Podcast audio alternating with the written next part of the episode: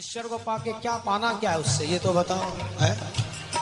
और उसे बेटा पाना धन पाना हो एक्स वाई जेड कोई भौतिक चीज़ों की कामना हो तो वो तो अपने कर्मों से मिलनी है। अगर ईश्वर आ जाए तो उससे पाना क्या है? क्या देगा वो? जिसके पास जो चीज़ होगी वही चीज़ दे सकता है वो। याद रखना। यदि हम कहें प्रभु हम दुखी हैं। भगवान को दुख की भाषा आती ही नहीं।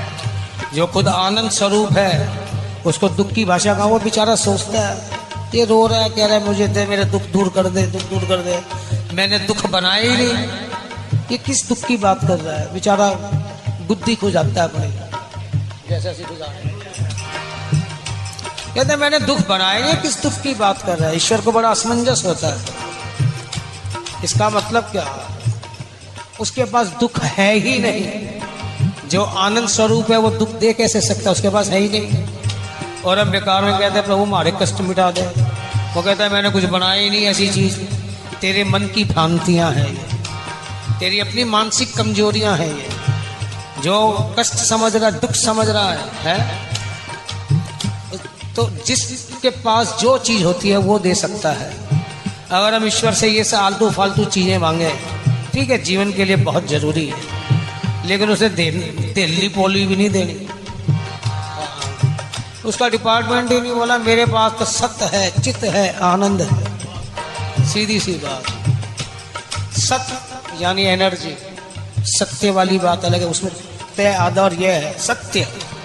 यहाँ कहा गया, सत्य आदत है यह नहीं है इसमें इसलिए इस सत्य का मतलब एनर्जी से है। तेरे को शक्ति चाहिए, ले ले मेरे से। है मेरे पास। चित्त यानी चेतना कॉन्शियसनेस चेतना का प्रवाह चाहिए, चेतना जागृत करनी है, ले ले मुझसे।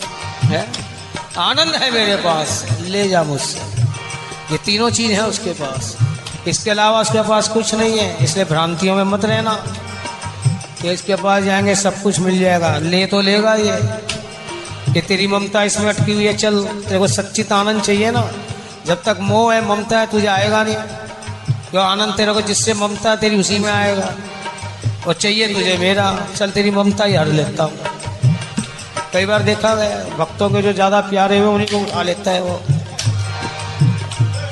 कि मेरे पास बुला लिया करब तो प्यार किससे करेगा? आजा साढ़े को। तो ईश्वर आ भी जाए, अगर उससे मांगना भी पड़े।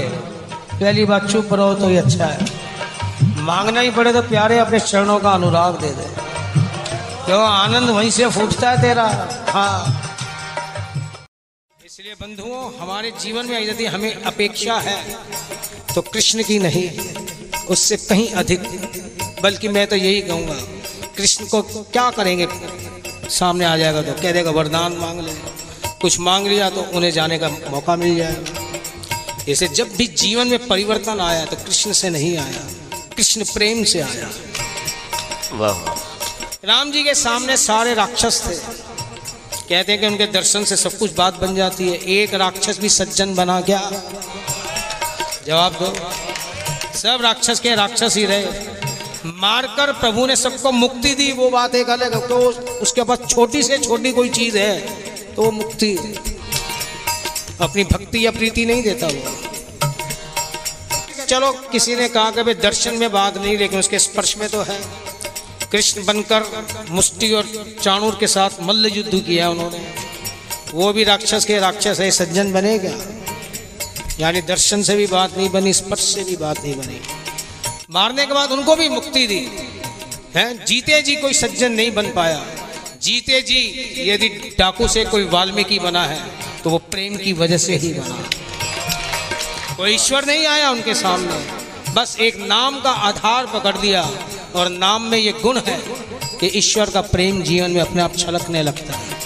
नाम जब सिद्ध हो जाए, पक जाए, इसलिए हमें अपने जीवन में कृष्ण की नहीं, कृष्ण प्रेम की आवश्यकता थी यदि हमें भी अपने जीवन के अंदर परिवर्तन लाना है, और वैसे भी अगर हम देखें, किसी लड़के को किसी लड़की से प्यार हो जाए, लड़की कहे, तेरी ये आदत खराब है, ये छोड़ दे।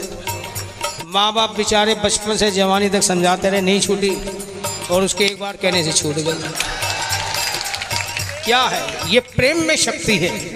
प्रेम परिवर्तनशील है। परिवर्तन ला देता है जीवन के अंदर। जब एक अल्प से अल्प का प्यार जीवन में इतनी बड़ी क्रांति ला देता है तो उस असीम का प्यार क्या नहीं करवा सकता?